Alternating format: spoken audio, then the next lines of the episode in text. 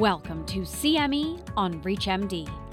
This episode is part of our Minute CE curriculum. Prior to beginning the activity, please be sure to review the faculty and commercial support disclosure statements, as well as the learning objectives. Hello, my name is Christoph Correll. I'm professor of psychiatry and molecular medicine at the Zucker School of Medicine at Hofstra Northwell in New York.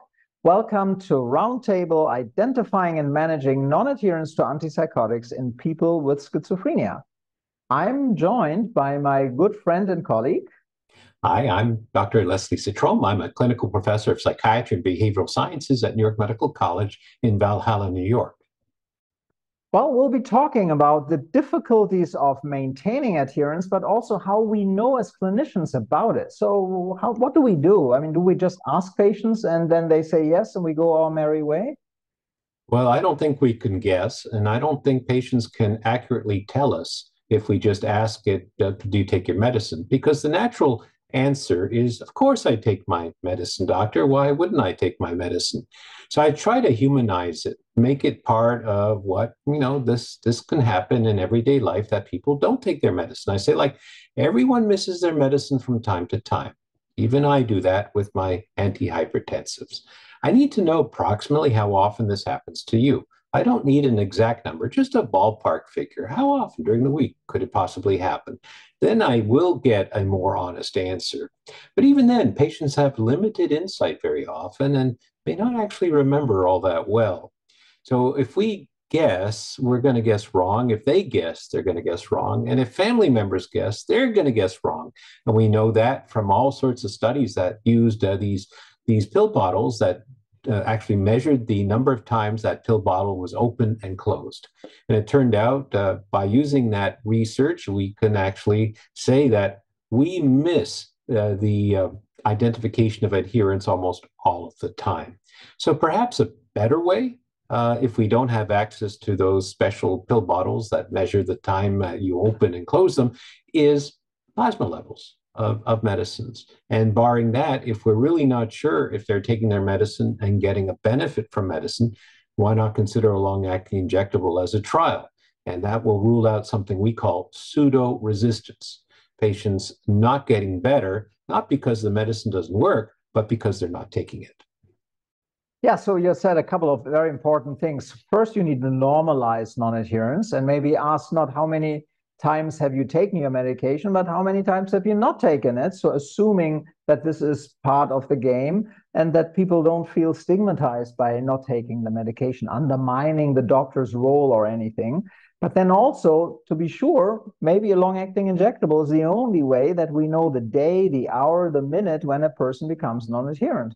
And actually, when they do, they still have blood levels available because the medication goes out of the system much, much more slowly. And the question then is, why are we relying so much on just asking a patient, are you taking your medication, or not even asking that? So it, it's human nature too to assume that our patients are perfect, that they're doing what we tell them to do. And uh, it's always, oh, it's the other guy's patients that don't take their medicine. My patients are always adherent. And it's human nature to feel that way. But the truth is, when we ask ourselves, how many times have we completed a full course of antibiotic medicine? Well, then, you know, the truth is there. We, we actually don't. People with hypertension and, and diabetes and asthma actually have rates of adherence that are similar to those with schizophrenia, but half are kind of reasonably adherent, the other half are not. So this is a common problem.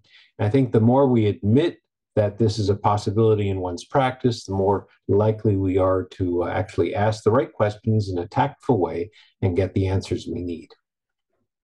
Now, there's also a possibility to have family members check on the medication, but that can cause a lot of um, conflict, basically. So maybe it's better to agree that a long acting injectable can free up time and reduce also the conflict that people may have so that they can then achieve their goals better.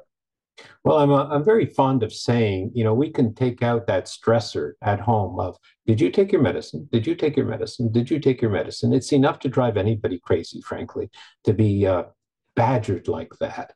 Well, we can eliminate that conversation with the guaranteed delivery system of a long acting injectable. And then no one has to ask. And for us as clinicians, we don't have to guess are they taking their medicine or not? We know that they are because they came for their injection. Now, if it doesn't work, well, then we can address other issues to explain why it's not working. Maybe it's a matter of dosing. Maybe it's the wrong medicine. Maybe there's a psychosocial stressor that we have not identified. Maybe there's comorbid substance use that we have not identified. Well, that's a very important point. When it doesn't work, you take out of the equation the non adherence because how often have we doubled the dose, added another medication, maybe given up on something that could have worked because we thought, oh, biologically, this medication is just not the right thing for that patient. But it wasn't biological, it was behavioral. And we cannot know that unless patients are on a long acting injectable. Plus, ambivalence is part of schizophrenia. Should I, should I not? Am I sick or not? And actually, I've had patients who are relieved by not having to decide that every single day. No, I'm staying the course. I'm going once a month, every other month, whatever it is, and I get my shot, and then I deal with my life. It makes it also easier for them. Absolutely. So it, it's simplicity itself to be able to deliver something once every two weeks, every month, every six weeks, every two months, every three months. And now, actually, every six months is also a possibility.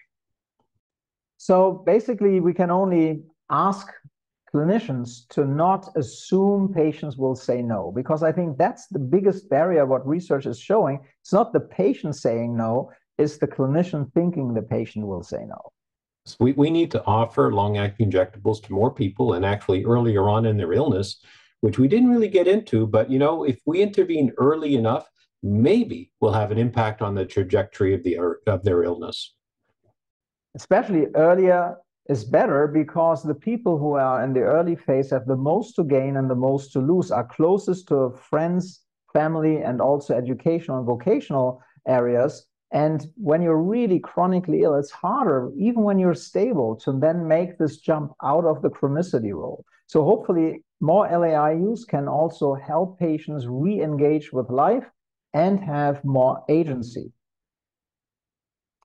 All right. Well, we thank you all for listening and watching this video and roundtable and hope that you can consider more long-acting injectable treatment offerings to patients and discussing it in a way that it's not stigmatizing and that you're not assuming that patients will say no because research shows very often they might actually agree with it and have a good outcome. So thank you very much.